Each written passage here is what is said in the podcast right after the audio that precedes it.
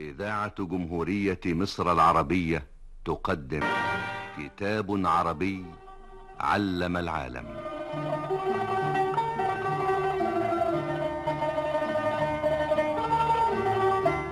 رحلة مع مشاعل الحضارة العربية التي أضاءت جنبات العالم.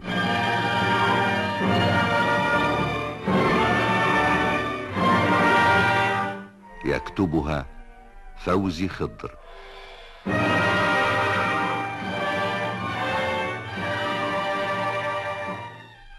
يرويها أمين بسيوني.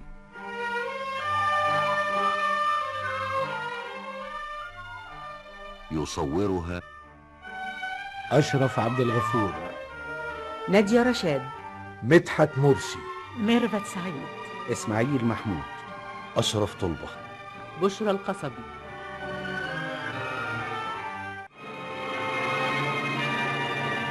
إخراج مدحت زكي.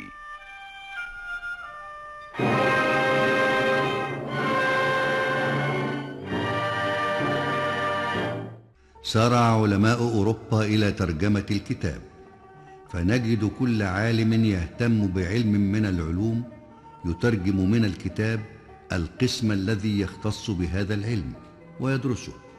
فيكتشف ما أضافه من إضافات قيمة لذلك العلم فكثرت البحوث عن الكتاب وصاحبه بلغات عدة. المعاونون للسلطان هم هؤلاء الأمراء والقادة وكبار رجال الدولة. نعم يا مولاي السلطان الملك الناصر. وهؤلاء يمكن أن يتحول ولاء الواحد منهم في لحظة إذا شارك في التآمر ضد السلطان. وحين ذاك يصبح مصدر خطر كبير. صدقت صدقت يا مولاي. أما الأعوان فهم هؤلاء الرجال الذين يخلصون للسلطان ويؤدون دورا مهما في الحفاظ على السلطنة دون أن يكونوا من الأمراء أو القادة. نعم نعم يا مولاي. وأنا اخترتك. اخترتك يا أحمد النويري لتكون واحدا من أعواني الذين يساعدونني في معرفة ما يدور داخل جدران القلعة. أنا طوع أمرك يا مولاي السلطان في أي شيء تكلفني بأدائه وتأكد من أني سأكون عند حسن ظنك دائما إن شاء الله. أنا متأكد من ذلك يا نويري ولهذا اخترتك أنت. لتقوم بالمهمة الدقيقة. وما تلك المهمة أعزك الله. إن الدولة كما تعلم. تمتد من مصر إلى الشام إلى بلاد الحجاز. نعم. كيف أعلم إن كانت شؤون الدولة منضبطة أم لا؟ وأنا جالس ها هنا في القلعة. كل شؤون الدولة؟ كل شؤونها. لا يتم هذا. إلا من خلال دواوين الدولة إذا كان هناك انضباط في أداء أعمالها وصدق في بياناتها وكشوفها وصلاح في العاملين فيها كانت أمور الدولة منضبطة وإلا فلا. صدقت. صدقت يا أحمد النويري فكيف يتم ذلك بالمتابعة الدقيقة لأداء أعمال الدواوين؟ ومن الذي يمكنه تلك المتابعة؟ خبير! لديه معرفة بشؤون الدواوين. وهل وهل لديك معرفة بشؤونها يا نويري؟ لي معرفة من خلال ما تعلمته وما حصلته من علوم في ضبط الديوان من الناحية العلمية. فمثلا ديوان الخراج أنا أعلم بالضبط نسب الخراج على المزروعات والمصنوعات وأعلم بالضبط نسب المكوس أي الضرائب التي يتم تحصيلها على البضائع الداخلة إلى البلد والبضائع الخارجة منه. لكني لا أعرف طريقة العمل في الديوان بتفاصيلها. وإذا عرفت الطريقة يا أحمد حين ذاك يمكنني ضبط العمل في الديوان ضبطا تاما إذا سوف أجعلك تلتحق بالخدمة في دواوين الدولة الواحد بعد الآخر وتخبرني بما رأيته في كل ديوان في هذه الحالة سوف أحتاج إلى أمر مهم يا مولاي السلطان الناصر ها؟ ما هو؟ سأحتاج إلى الاطلاع على الأوامر التي صدرت من السلطنة بشأن تنظيم الدواوين واختصاص كل منها. لك هذا. وتتركني أياما قليلة أدرسها في خلالها. ثم بعد ذلك أبدأ العمل. ولك هذا أيضا يا أحمد النويري أقول لك إني لابد أن أدخل إلى مولانا السلطان الناصر الآن. أيها الحاكم.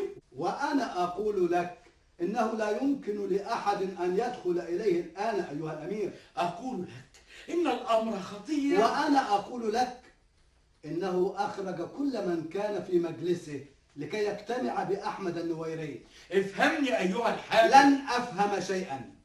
فقد أمرني مولاي السلطان بعدم السماح لأحد بالدخول إليه. حتى يخرج من عنده أحمد النويري. آه, آه هو ذا قد خرج النويري من عنده أيها الحاكم. السلام عليكم. وعليكم السلام ورحمة الله وبركاته. ها هل أدخل الآن أيها الحاكم؟ تفضل أيها الأمير. السلام عليك يا ستيدة وعليك السلام. على ما تضحكين على كل هذه الأوراق التي تحملها. هل هل طلبك السلطان لكي تنسخ له هذه الأوراق؟ هاتي أحمل عنك يا سيدي لا ابتعد هذه الأوراق لا يلمسها أحد يا غلام هل تفهم؟ أفهم يا سيدي أغلق الباب لقد نسيته والله ما هذه الأوراق يا أحمد؟ إنها أوراق تخص الدولة. أحتاج إلى الاطلاع عليها كي أفهم أبعاد المهمة التي كلفني بها السلطان الناصر. أية مهمة يا أحمد؟ سوف أخبرك بها فيما بعد إن شاء الله.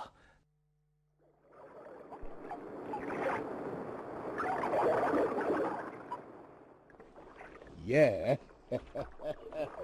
أحمد بن عبد الوهاب النويري يتمشى على شاطئ النيل. آه, هذا هذا هو العجب العجاب. مرحبا مرحبا يا سليم. كيف حالك يا أخي؟ أعيش والحمد لله. آه قصرت طويلا معك والله. فعلا. لقد انشغلت في أمور كثيرة. كان الله في عونك. لقد كنت أتابع أخبارك منذ أن تم تعيينك في ديوان الرسائل إلى انتقالك لديوان الخراج ثم انتقالك إلى ديوان الجند وأنت تتمشى اليوم على شاطئ النيل. وهذا يعني أنهم طردوك من كل هذه الأعمال. مرت أربع سنوات وأنا في عمل مجهد يا سليم. أعانك الله. وجدت عقلي مزدحما وجسمي مرهقا فقلت لن تتحقق لي الراحة وصفاء الذهن والنفس إلا إذا جئت أتمشى على شاطئ النيل راميا وراء ظهري ما فات غير ناظر أو مفكر فيما هو آت. يحتاج الإنسان إلى مثل هذه النزهة بين حين وآخر. أنت تجيء للتمشية ها هنا حين تريد أن تنسى ما أنت فيه. أما أنا فأجيء لكي لكي أفكر فيما أنا فيه. في صوتك رنة حزن يا سليم. كيف لا أحزن يا أحمد؟ كيف لا أحزن؟ وقد مر العمر وأنا واقف في النقطة نفسها منذ أن جئت إلى القاهرة. لا زلت معلما في مكتب تعليم الصبيان وأنا لدي من الكفاءات ما يجعلني أحظى بوظيفة مرموقة. إن عبد التواب ابن الصباغ صار كاتبا لقاضي القضاة وأنا وأنا كما أنا الوظيفة نفسها الدار نفسها. لم أبدل سكني منذ أن جئت من أسيوط إلى القاهرة. حياتي كما هي لا أصدقاء ولا زوجة ولا عيال ولا سليم أنا قصرت معك. قصرت معك يا صديقي. وكان من المفروض ألا يجعلني الانشغال ناسيا أعز أصدقائي. أنا أقدر مدى انشغالك يا أحمد النويري ولست أطالبك بزيارتي فأنا أنت استقبلتني حين وفدت إلى القاهرة وكنت نعم العون لي. يا سيدي يا سيدي انسى لقد نسيتك أكثر من اللازم يا سليم لكنني سوف أعوض لك ما فات بإذن الله. ماذا تعني؟ ما أعنيه ستعرفه قريبا. قريبا جدا يا صديقي. تعال هنا يا أحمد. تعال.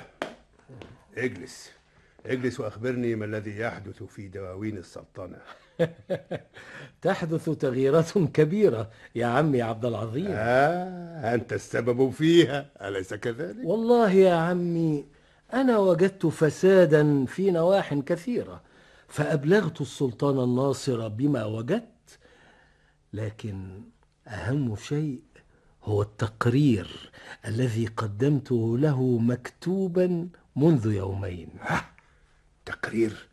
تقرير آه، بأي شأن يا أحمد؟ بشأن جيش السلطنة الموجود في طرابلس. ما به. يحتاج إلى متابعة دقيقة وإلا أفلتت الأمور. وقد اقترحت عليه أن يعين ناظرا للجيش هناك يضبط أموره من كل النواحي. فإن بياناته متضاربة في ديوان الجند آه. آه.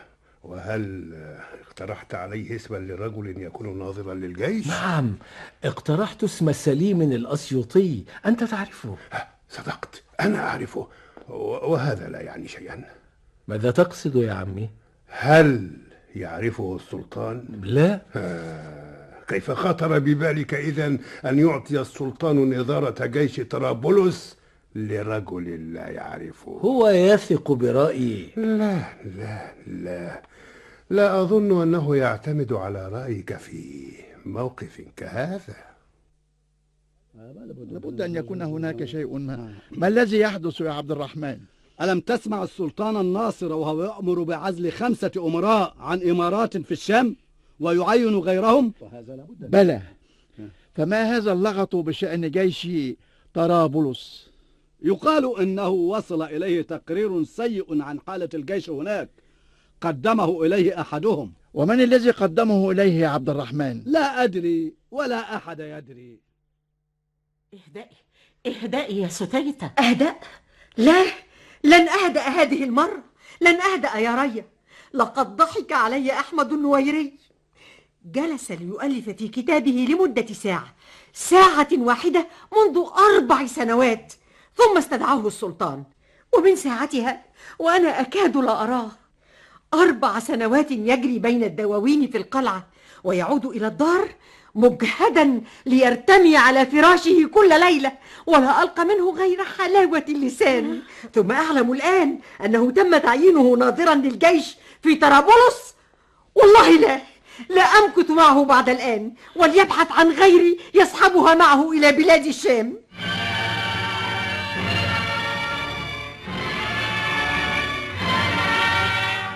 غدا نلتقي.